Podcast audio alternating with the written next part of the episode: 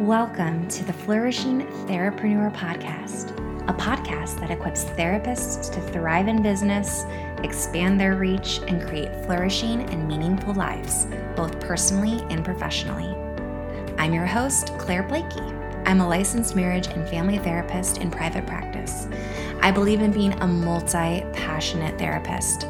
You can have a thriving, financially impactful business be a leader in the community, and also a business entrepreneur. You don't have to choose, and your impact as a clinician can go beyond the therapy room. I believe that you can be a therapist and an entrepreneur, a therapreneur, and I believe that every therapist deserves the tools, community, and resources to build thriving businesses and flourishing lives. I pair my passion and previous career in PR, marketing, and blogging with my education and experience as a clinician to equip therapists like you who are multi passionate and wanting to pursue additional opportunities to grow your skill set and expand your reach. So, what are we waiting for? Let's get going. Let's create impact and build flourishing lives and businesses we're proud of. Here we go. We go to Google for everything from recipes to answers to our most burning questions. But did you know that many people are also looking for therapists on Google? SEO, or search engine optimization, is the number one way many therapists get clients. And you can learn how to optimize your website for search engines too. This spring, I enrolled in Optimize Your Practice, Therapy SEO's signature group coaching program for therapists who want to learn SEO. Although SEO can get super technical and complicated, Kristie Plantinga, Therapy SEO's founder, made it super accessible, and I've already implemented things that I've learned in the program. So, if you're tired of wondering where your next clients are coming from, head to optimizeyourpractice.com slash waitlist to get more information about how learning SEO can transform your private practice. Hi, Jenn, and welcome to the Flourishing Therapreneur podcast. Um, today, we're so excited to have you talking about expanding your private practice, taking on associates. And it actually really ties into the episode that you were on on the first season, where you talk to the audience about how to build a successful and sustainable private practice, which anyone wants to go back and listen to that, it's season one, episode six. Um, but so excited to have you today. Um, do you want to just take a moment to introduce yourself to the audience and then we can kind of deepen this topic? Sure. Well, thanks for having me back. Um, my name is Jenn Kennedy, and I am a licensed marriage and family therapist. I also have a doctorate in human sexuality. I'm a sexologist with that PhD. I work a lot with couples and individuals both who are seeking um, sex therapy, couples therapy. Um, I also work with sex addiction, so those struggling with some compulsivity around um, their sexuality, and then LGBT. Those are kind of my specializations. Amazing.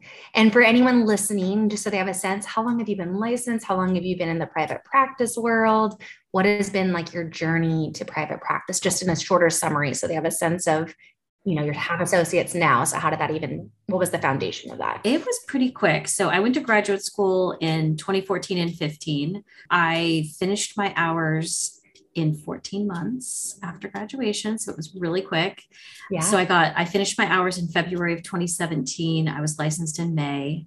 Um, I started, so it was May of 2017. I started supervising in August of 2019. Okay. So pretty much as soon as you hit the two year mark, yep. you had a couple months buffer maybe to get your ducks in a row and then went straight yep. into it. Okay. Yep. Yeah. So you move quickly. I feel like that's the, this the moral of the story, like getting your hours done quickly, jumping yeah. to the next step, being proactive. And that's not everybody's path, but like I started grad school at 40 years old mm. and I was very, I've had other businesses in the past um, that I've built. I understand a lot of the business side of things. I've also hired people in the past. So I, I kind of had this plan in place.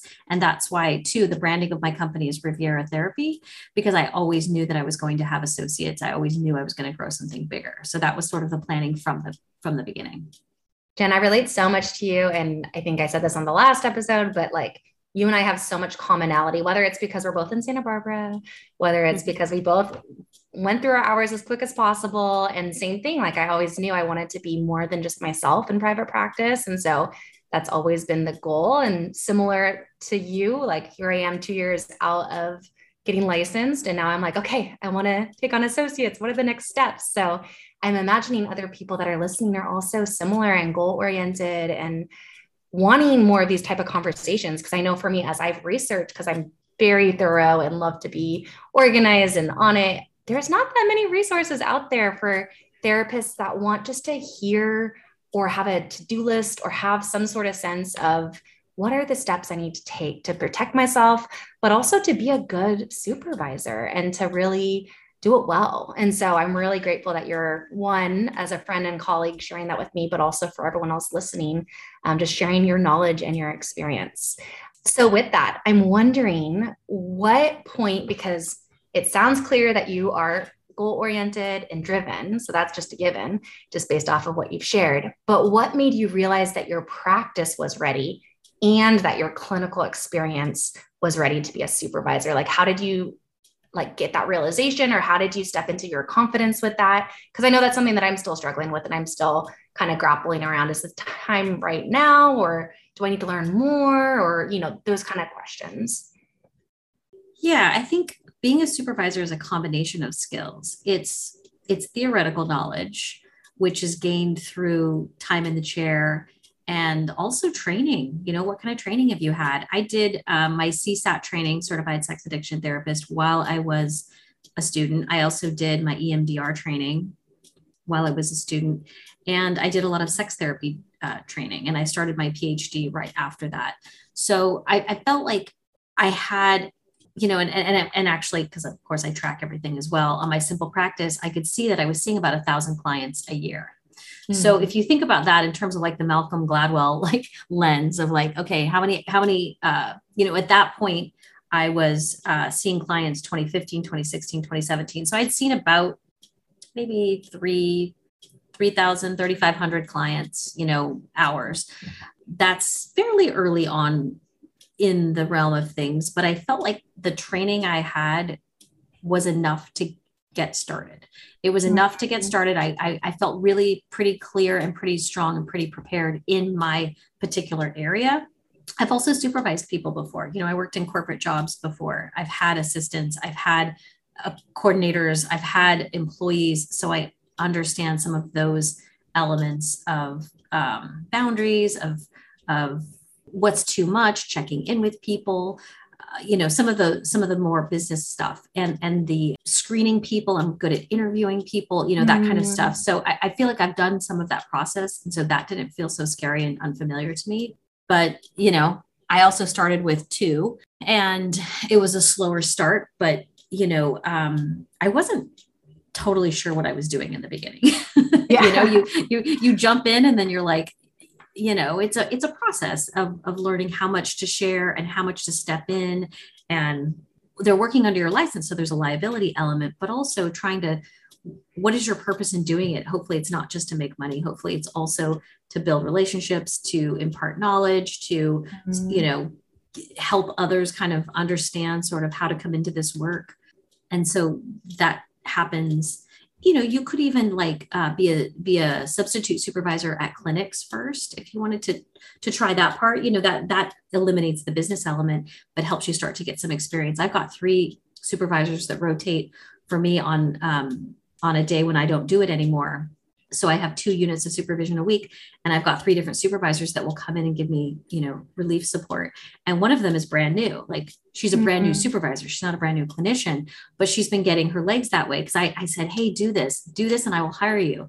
So that's been a way for her to start to kind of get some, some yeah. you know some legs in supervising. So that's another avenue versus just totally going full tilt in your own. Yeah. Well and i also heard as you were sharing like that piece of knowing that there's also your previous experiences and how that still really add weight and value to your current experiences. Like you said, maybe it's your first time being a clinical supervisor, but you've supervised in different capacities in the past, or you've been a leader in the past, or you've mentored in the past. Um, so I think that's important to remember that our other lived experiences still inform our current experiences. Um, and then also the piece that you said you started with two. So walk me through that process um, in terms of what was there a value to doing two versus one walk me through why two. Yeah, the so there's some basic costs, overhead costs that are going to be inherent in, mm. in the mm-hmm. startup. And so I felt like understanding those specifically, you know, workers' comp, you've got to have space for them anyway. And they're not going to start out with a ton of clients. So mm. you've got some space blocked out. Um, you're doing supervision anyway, and supervision in California anyway can be triadic. So it's no more time for you to do an hour of supervision with two people versus one. Yeah. But when they don't have that many cases, you know, it it's nice synergy. Mm. And and it's not so people say like having a second child is not 100% more work it's 50% more work it's kind of like that where you get to share okay. some of the resources and they get to sort of be in a cohort together which i think is nice and yeah and it doesn't cost you a lot more time to have a second person but it, it also can financially diversify yeah. And it sounds like you're using your time really well because instead of starting with one, and I even think about like logisticals of like having to onboard different people at different times and how much time it takes to teach people certain systems or note taking or all those other pieces. And so I imagine having two at the same time, it also saves you time too. And the other thing I didn't mention is payroll. Payroll, you you pay a fee to set it up um, okay. I think you do pay per person, but still the, the base fee is already there. So yeah. you're going through all the efforts to set it up. Yeah. If you've got the space, I mean, assuming people aren't just working online, they're doing telehealth, it kind of it kind of eliminates that component. But if they are working in your office and you have the space, then I don't know, I think two makes more sense than one. Okay, I want to ask really logistical questions because I know that's how I feel. And when I've been looking up things of like Okay, so you just mentioned like payroll, workers' comp. Could you just, this is obviously not sponsored, but tell us who you use, what that process was like. Was it hard to set up? Do you do it yourself? Do you contract someone else to process payroll? Just so people that are trying to get their ducks in a row have a sense of where to even begin. Yeah, I tried a couple different services. I went with Gusto, that's for uh, payroll, and I find it to be really easy um, find somebody that has a Gusto um, account and they'll refer it to you. And then you each get like a nice little hundred or might even be more $300 credit, I think actually. Okay. Um, so Gusto is a great, great avenue. The first year in business, I went through a local provider for workers comp in State Farm. But the 2nd mm-hmm. year, I price compared with Gusto and found that it was easier just to have it all consolidated into one place. So they handle both for me now. Um, and that's been really helpful. I also use Simple Practice you know, just for practice management. Yeah. So with that software, I can see everyone's client load. I can see their notes. I, I sign off on their notes that way. I uh, make sure all their payments are reconciled. So everything is really seamless, you know, in that one place. Yeah. And I can track what we're earning. Yeah, that's that's been my go-to is is those. And then Apple Calendar. Oh yeah. Okay. Walk us through what you do with Apple Calendar. How do you use it? Yeah, so I'm on an iPhone, and so I just I have lots of calendars that I can turn on and off, which is really helpful. But I have two calendars that um, relate to the associates. One is their blocked times that they are guaranteed to have room space. So in those blocked times, when I get an incoming call, I say, Hey, are you available, new client for associate? Are you available Thursday at 10? Um, okay, great. Sophia's available. I'm going to put you into her 10 o'clock. Like I know that I can see on the calendar she doesn't have a, she has that room blocked and she doesn't have a client. So I can just put her in. It helps the flow of yeah. incoming calls to just be able to convert them directly into an appointment time. That's number one. But so one is one is the guaranteed times and two is the actual times they have booked because when you get multiple people going, it's going to get confusing. Mm-hmm. Okay. So just because they have the room blocked doesn't mean they're in there. But if you've got two calendars, then you can click them on and off. And that's been really helpful. They can also, there, it's all a shared calendar. So they can see if the rooms aren't occupied, that they can use them as a one off if they get a new so it, here it sounds like you have two different calendars. So you have one that's like their availability, and then you have others that kind of because you are in you have your you bought your own office building. You have different office spaces in that building, right? Because there's how many rooms in that building? Five. Five. So then that other calendar is for them to mark what room they're in. So you kind yeah. of have both. So you're speaking like my love language. I feel like the piece of like organization and systems and just efficiency too. And I imagine that mm-hmm. Like I'm just reflecting on like what it would be like to be an associate for you. And like that's great because it's like you know what you're expected to do, you know how to schedule it, it just feels very streamlined and really simplistic, but also efficient. Mm-hmm. Yeah, because I'm aware that some of these associates, you know, they've got the newest person that just started is still working somewhere as a Yeah. server, right? And so she's got time blocked where she's still making her her cash money that she needs. So until we get to her to a point where she's got enough clients, because she, you know, she just started like three weeks ago. Okay. um, we she's only working three days a week. And so she can count on those other days to be at her other job. Other people have issues of childcare or they have issues of you know whatever. They just want to live their life. And so if they know they only work these four days a week then they can count on that and they can schedule otherwise so i think and also i try really hard to put people in blocks so that they're not racing back and forth. They're not doing one-offs here and there. I try you know it's it's a big um, matrix of trying to make it work. But i think planning ahead and notifying and then also just when the clients call in the first thing i ask the client calling in is tell me what's going on for you. But the second one is what is your availability? Because that's going to factor into can we see you? Like are you an appropriate referral? But also does our do our schedules match up or do you need to go on the wait list Hmm. until we have an opening that works in your schedule. And if neither of those are going to be true, like if obviously if they're not appropriate, you refer them out. But also, I've had a few people call in that want a weekend appointment, and I've only got one clinician that works weekends, and she's full on the weekend. They they can go on her wait list, or they can, or I can refer them to another clinician in town I know that takes weekend appointments. Okay, that's super helpful. I see like all the things you're saying are very like sys- system structure, really trying to create efficiency and making sure that like there's always a full load, there's always um, the needs that are being met. Now I'm wondering, so a question that I've been thinking about as I'm considering the, the leap into taking on associates is really trying to factor what do I need to expect of my associates? And that meaning like how many clients do they need to see? Like how can you just kind of like break as much as you feel comfortable, break down like what do you need to do to actually make a profit? Do you have to like expect a certain amount a week from a, a associate? Like just all those kind of logisticals that are really important to know. Yeah. So it's really varies from clinician to clinician depending on your own circumstances.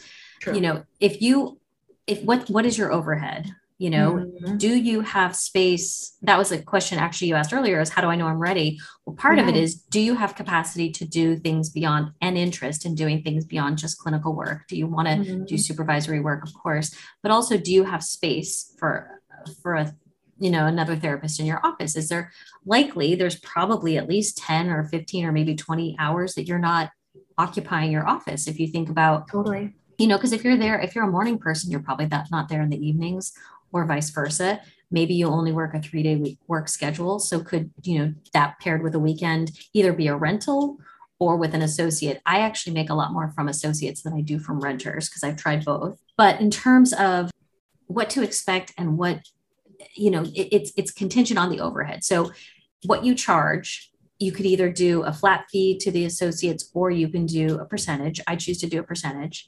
Okay. um, i do a 40 60 split which is uh, i get 60 they get 40 which is That's which is a more more aggressive split than some super some supervisors do a 50 50 Oh, okay.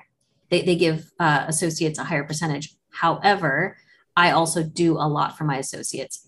And I would say it's more than the average supervisor does. So I feel like that value is there.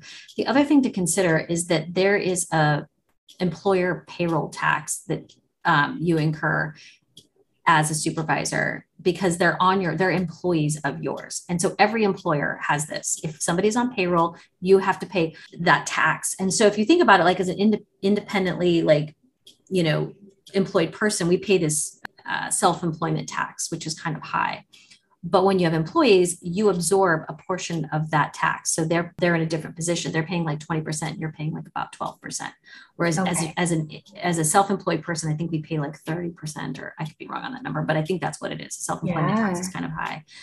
Say if we're going to do just basic math like say your fee is $100 their fee is $100 and you're getting 60 of it and they're getting 40 of it you're actually I've, I've figured out depending on kind of what all we include in overhead i'm actually only getting about 48 of those dollars they're getting 40 and i'm getting 48 um, because i've got workers comp i've got employment tax i've got um, payroll, simple practice. payroll simple yeah simple practice Yeah. and just just the fee per transaction i pay what is it?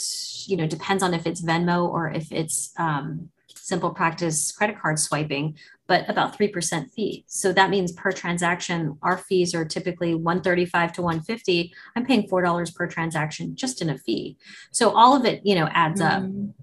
So in terms of what you charge or what do you how many how many clients do the do the associates need to see that kind of varies depending on your model for me you know i found when i didn't didn't give them any sort of limit they averaged about 11 to 12 clients okay that's yeah. sort of where they hung out i pushed them this year starting the first of the year i asked for 15 i asked for them to see okay. for 15 and keep in mind I'm also giving them as many clients as they can handle. Yeah, I was going to ask where they get their clients from or what you expect of them in terms of recruiting yeah. clients or advertising and all that. Some supervisors will say you need to have a minimum and if you can't meet this minimum, you then you know, we'll have to let you go. I'm looking at the minimum more from like and, and you have to get your own clients. I will give them as many clients as they want. Yeah. Um, but they they kind of max out it, around 15. And you also don't want to like encourage a like a culture of like overworking either because you want them to be happy as well. So it sounds like there's right. kind of like that mixture of both. Yeah. Yeah. So that's just sort of where where my business has settled out. I do have some clinicians that want to work more, and I'm like, great, here you go. You know, here's more. Um, you make more if you if you earn you know if you earn more, you make more. Would you say because I kind of going back to the original question at the beginning of the episode where I said, how do you know you're ready? you kind of named already a few times saying like you are full, you give them clients. So would you say that maybe for someone that's considering this jump, that that would be a really strong indicator, like a check mark that they could cross off of like, do you have too many referrals that you can't see yes. that are in alignment with your specialty that you could then filter into your associates versus Definitely. referring out? Definitely. That's an indication. Yeah, yeah, yeah. Because um, thanks for saying that. Because yeah, if you don't have enough clients, then bringing somebody in who's looking at you like, hey, give me some referrals, that might be a problem. Yeah. If if you've got an associate coming to you with referrals, like they've already got a caseload because they're coming from an mm-hmm. agency of maybe low low fee clients, or they have their own really strong referral source for whatever reason, maybe in their yeah. community or their network or their faith or whatever. Great. Um, but otherwise, do you as a supervisor have more clients than you can handle? Because that is a good time for that overspill to cap to recapture rather than because for a while I was just referring out all the time. But yeah. with the associates, I can, you know, assuming what's coming in is is appropriate, then I can give it to them. Now that also means that I've got to get them up to speed on areas that maybe they aren't trained in so that yeah. that I that I know because it's my reputation, it's my license. I don't want to give them clients that they aren't skilled enough to see. So mm-hmm. you have to be aware of how you're putting yourself out there um, mm-hmm. and screen the calls to make sure they're appropriate for the level of training that the associate has for sure. Also, set expectations reasonably because if you're not full, they're not likely to be full either. Yeah. Um, and that's okay. What's full and what's enough? And will you be happy to just have, you know, another five or 10 hours that they're doing or like what's you know mm. it'll start to make sense as you run the numbers. No that's super helpful. Yeah i know for me um, one of the things that i've thought through because i'm at a spot where like i'm ready to you know embark on that endeavor is really realizing like because i am more newly licensed i do feel not insecure. I don't know if i like that word necessarily but just aware of I'm still a pretty young therapist, like in the clinical world in terms of my experience. And so for me, I have a couple different specialties perinatal mental health, so pregnancy, postpartum, and then eating disorders, where I've done additional training and certifications in. And so I'm almost kind of wanting to teach my niche and to teach my specialty because then I feel like, because I don't know if you feel this way, there's a little bit of anxiety around like our licenses. And I think that we are taught a lot of things about fear of losing it and doing something wrong. And so for me, I feel like it feels a lot more in integrity to like pick people or asked to like onboard people that want to see those types of clients because that's something that I can really confidently treat. And mm-hmm. so I would be nervous to take on someone that say, I don't know, has a certain specialty like five year old kids or like a certain age range that's not my wheelhouse because then I feel like that feels like a disservice to the clinician that you're supervising because it's not you know what you're really good at and I think that mm-hmm. that doesn't feel in integrity either. So would you say like so kind of like looking at an imaginary checklist, you have a full caseload, and you have a population that's really clear, or you have additional advanced training in specific um, populations. So that way you can kind of deepen that for your associates. Would you say that's kind of how you feel too? Yeah. I mean, if you were just a generalist that felt confident and maybe you've been doing this work for 10 years and you just feel like you you know a lot about common presenting issues, I think you'd be fine too. Um, but as a newer therapist, yes, I would say that that specialty is going to help you.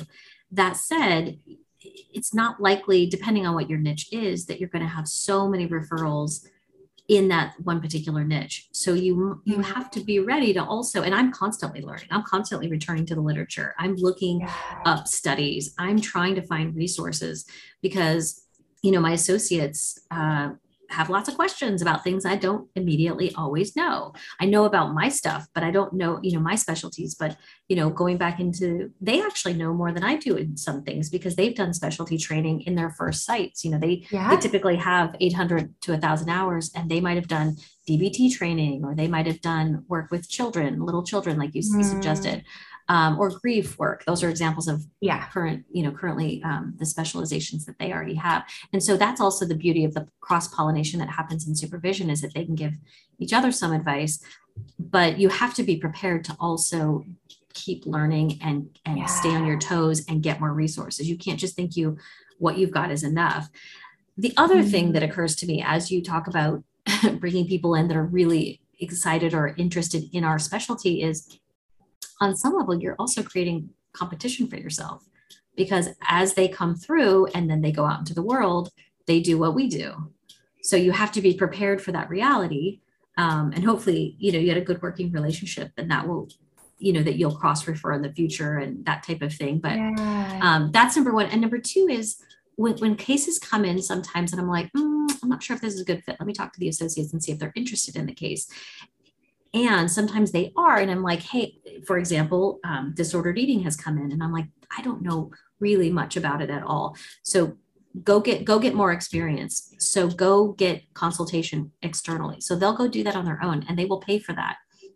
I know lauren's done it with with grief work and with EMDR you know i know uh, she also did it she she consulted with a dietitian you know about awesome. it yeah that's so important. There's been this there there certainly is that possibility too is just do if you don't have to know everything to take a client on but mm. know enough to feel comfortable and then if it gets more specialized then maybe find them a resource that they can go and yeah. do more consultation yeah. Well, and it kind of feels like a similar model to when you're working with clients, right? Of like mm-hmm. someone discloses stuff and you're like, hmm, I don't know much about this. Let me get consultation around it, or let me refer you out, or, you know, that kind of thing. So it feels kind of like a similar concept if I just want to like normalize the steps for someone that maybe is nervous about it.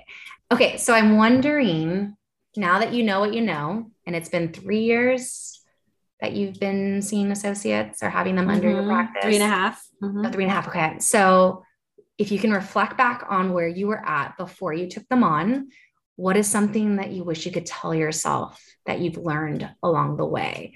And so a couple things that came to mind for me were thinking like, like I know for me, my personality type, I tend to like take things on really quickly. And so I I tend to grow fast and do things or like just are there certain things like that? Like do you feel like you ramped up too quickly? Like were there systems in place that weren't that weren't great systems and you had to relearn the hard way? Like what kind of yeah. What kind of things would you have told yourself? Yeah let's see. Okay so i would say um understand that even if you have only one person it's going to feel like you guys are partners. You're not really partners. You're the you're the boss and you're the one holding the liability and you're the one um, that has to run payroll and that type of thing. So also you know treat treat the relationship with structure and with integrity and that you know ideally you have a contract you know you yeah. have some sort of employment contract in place. Again i do that through gusto. That that's been a new addition. And that contract has changed over time as i've realized certain things were important to me and expectations that should have been spelled out along the way. So as i learn more things i add them to my contract. Um, that's number one. Number two in that same sort of flavor i guess is don't treat them as like a brainstorming like hey what would you know i was thinking about this i was thinking about this because you throw ideas out and they're going to hold on to it and okay. so think through what you want and offer them, but don't casually mention things that may or may not come true. You know, and that could be around parking spots, that could be around bonuses, that could be around um, promising that they're going to get a bunch of couples. You know, don't promise things you can't for sure deliver because they will hold on to that and it will be a source of resentment. And that's yeah.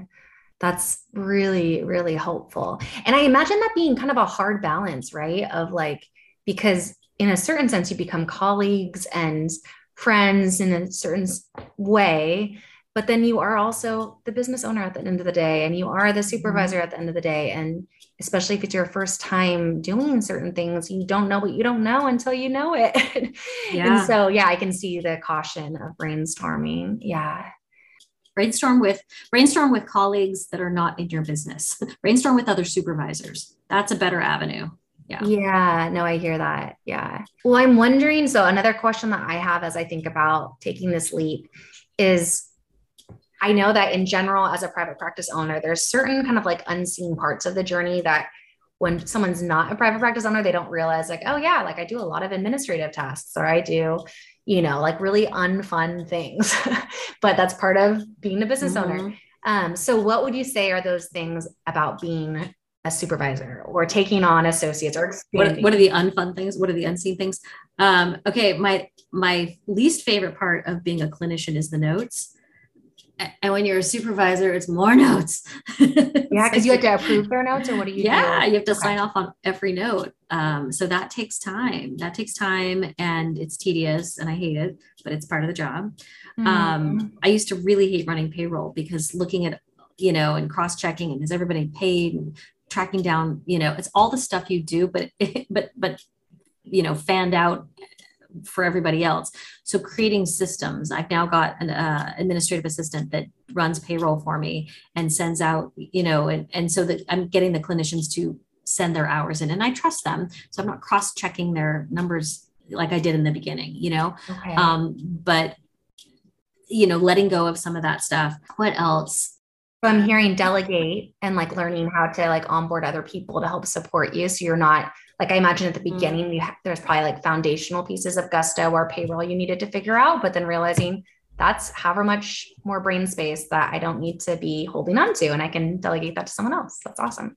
The other thing too is depending on how seasoned your clinicians are, your associates are, they're going to need support and not they won't mm-hmm. just contain it to the supervisory hour because if they're panicky or if they don't know how to do something be it True. software or clinical they're going to be asking so again if you have an administrative person that can help them great but but starting out most people won't so they're going to come to you and you know i have mine staggered in their hiring which means nobody's in a cohort for onboarding means i onboard over and over again.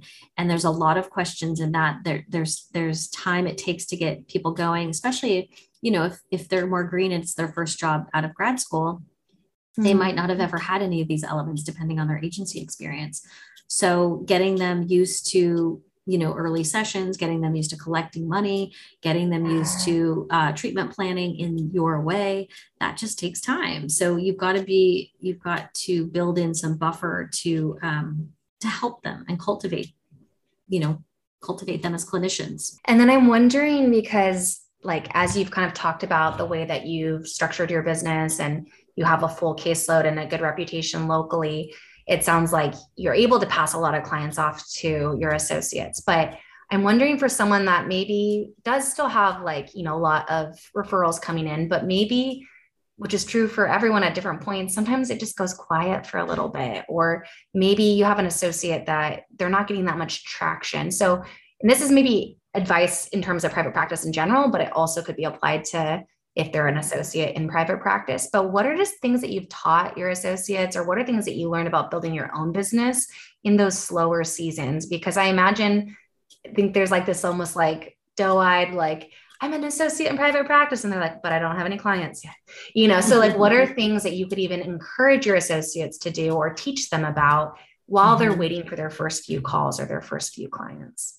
Yeah, that's a great question. And what I will say because my old hat was marketing is you don't just market when it's slow you market when it's you it's you always market actually because it takes a while. If you think of it like as a garden, you know, you can't just seed and then be like, grow. You have to yeah. like seed and grow, and they have to be at different times, and you keep seeding and it grows. And you have to foster relationships, you have to foster referral, you know, dis- different distribution channels for, for referrals. Yeah. And so if you try to just stand on it all at once, it's not going to work. Um, what I will say is like early on when I had a few associates and, you know, I hired them in the fall of 2019 and then 2020 hit and the whole world went off a cliff with the pandemic. And we were like, oh God, what are we going to do with all of our time?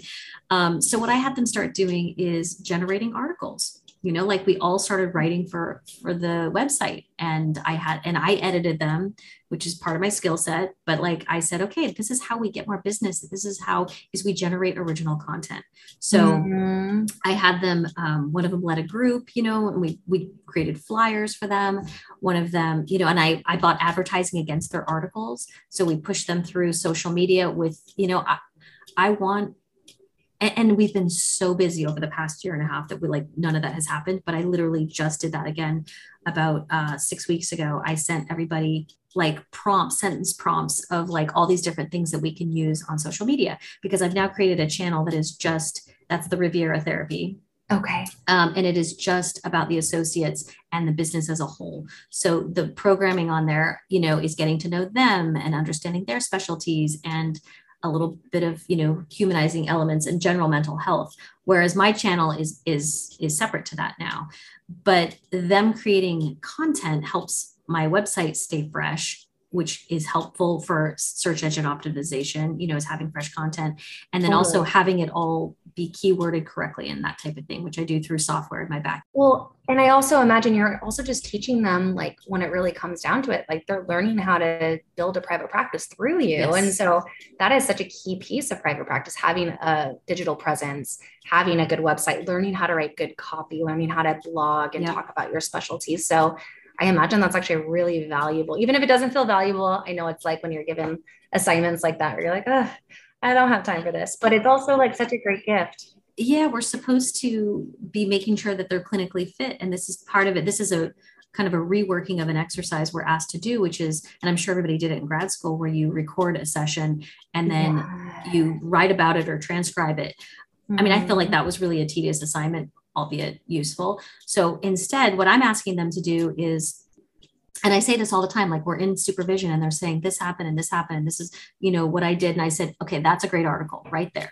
Talk about that those six steps you just described to me are those why did you say what you did and how did it shift the energy in the session and what did the client come forward with mm-hmm. and how how is change happening how is healing happening let's capture yeah, let's that. Talk about it. Let's capture it. Yeah. It doesn't have to be this hugely like complicated article. It's like we do this every day. We just have to think about it in vignettes and then put it into articles. And that that that gets you a lot of mileage. Um, of course, also I expect them to be on Psychology Today. It's like a rite of passage almost. Part of like it's like the LinkedIn for therapists. yeah, because I get that, and then that's kind of it. I mean, I, I give them business cards from from the go, and I encourage them to give talks. Um, that's another, I guess, local way is um, different agencies always are looking for training speakers, speakers, and yeah. so speak about what they know. Yeah. And he also just named too, you also do branded emails with Riviera Therapy. So it has Jenn at Riviera Therapy or whatever everyone's name is. And I think that creates a lot of professionalism too and really makes it cohesive as a brand and as a, a unit of we are on the same team. Yeah. So when associates join, I, you know, make sure they have a headshot, make sure they have a bio that I've edited and that is parallel with all the others. They're put on the website. Um, and yes, everybody's email is you know first name at rivieratherapy.com because i want that to feel like a like a whole branded element and yeah. they're under that umbrella is you know and so when people see and, and when i buy advertising in the bigger sense because i you know i i support pacific pride foundation um, with monthly donations and you know bigger events um, i've sponsored things through the museum of contemporary art you know just all of that is through uh, riviera therapy so again, I'm trying to sort of in a communal way, this is the long-term marketing strategy of helping them see, you know, helping the world see sort of that we're, mm-hmm. you know, we're this entity. Yeah. Okay. So I know our time is starting to wrap up, but I'm wondering if anyone else that's listening is thinking this, and I know it's a question I hear a lot of people ask people that are supervisors is it actually profitable? Is it worth it in terms of the financial benefit? Because I've heard some people that are supervisors and have associates say it's more intrinsic, it's the mentorship, it's the giving back to therapists that need to learn or haven't learned the skills. But is it both? Is it that and it's also been a huge asset to your business or you know like help us be like just honest and open about that. I love the intrinsic you know do-gooder altruistic element of of our profession. I'm also a business person and it is it wasn't in the beginning it wasn't for a while but it definitely is worth it um, financially. It, it took mm. Mm, i'd say it took about five months maybe for it to really be profitable and now it's very profitable. Um, but it's consistent um, attention to it. And you know the thing is you you as a supervisor invest effort into these folks. You get them the, you know their clients all filled up. You get them all trained and raring to go and they're cranking for you and then they're done and they leave. True. So yeah. they take and they take all those clients with you. So when they leave suddenly there's this gap and that hole in a in a in a void in your business mm. and then you mm. got to start over again with somebody new so you that's part of why i stagger the hires is so that they they finish at different times although you can never predict that because part of it's you know out of your control um, but but financially just so that you don't have this giant void all happen at once mm, that's really helpful to anticipate because that's not something i think when I think of beginning the process, I don't think about the end in that way. Like I do, like my hope is like I want them to, you know, be empowered and have their clients as they start a private practice when they're licensed or whatever that looks like. A couple last questions. What do you lose sleep over at night when it comes to private practice and having associates? Is there anything that stresses you out that you like uh, yes, I definitely lose sleep sometimes. Um, they are all individuals with their own lives and their own stressors and their own schedules. And, you know, I've had people take, you know, leaves of absence for, you know, for mental health or for um, pregnancy. Um, I didn't see that one coming. You know, I've I've had of course people take vacation sometimes yeah. two three weeks. That means two three weeks of no income from that person.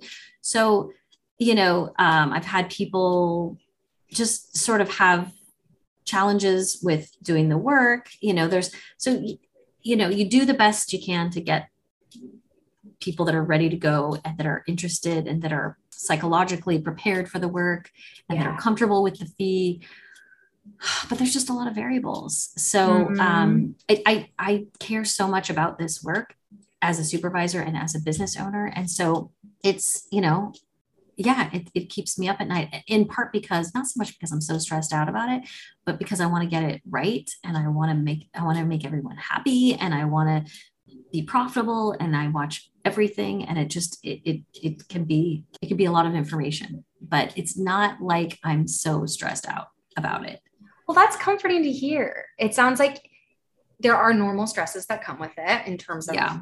like you said, life transitions and people's personal lives and some of the clients that come on board are different things. But it doesn't sound like the stress is like out of balance. It sounds like a pretty normal amount that you're holding, considering what it is.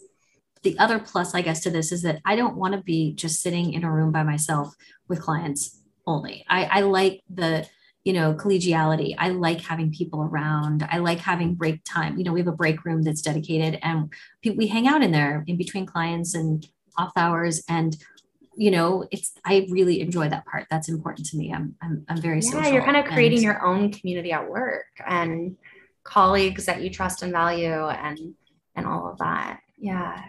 So as we're wrapping up if you have any last words of encouragement i'm wondering last time you can say it why should someone take the jump into private practice with associates and then also what is your why what is your reason i think it's important to do if you feel like you're ready to give back in that way expand your reach mm. um, maybe take on different types of responsibility because you just don't want to do more clinical hours, but you have some capacity.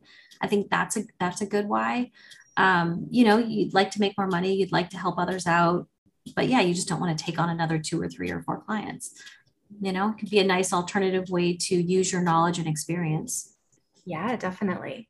And then for you specifically, is there like a beacon of a vision? I know you mentioned at the beginning saying, even from the beginning, when you did your clinical hours, you knew you were going to be a group practice. And so, is that your why, or what is your vision with the group practice? I'm a hyper extrovert. I just knew I wanted more people. I love it. I love it. Um, yeah, it, it, I mean, part of it, it was a business decision because that's also from a larger business mind how you make money is you have other people working for you and yeah. you know you capture i have a really strong lead generation capacity and capability mm-hmm. so it just makes sense that's how i can make more more income yeah. but also i love being around associates i love teaching i mean i'm a professor too like i love that part of interacting and i think it's a really fun exchange that we do um, I like figuring this out. This whole thing is like a big puzzle game for me. And I, it just, it's really rewarding in addition to the clinical work. Yeah. Oh, I love that, Jenn.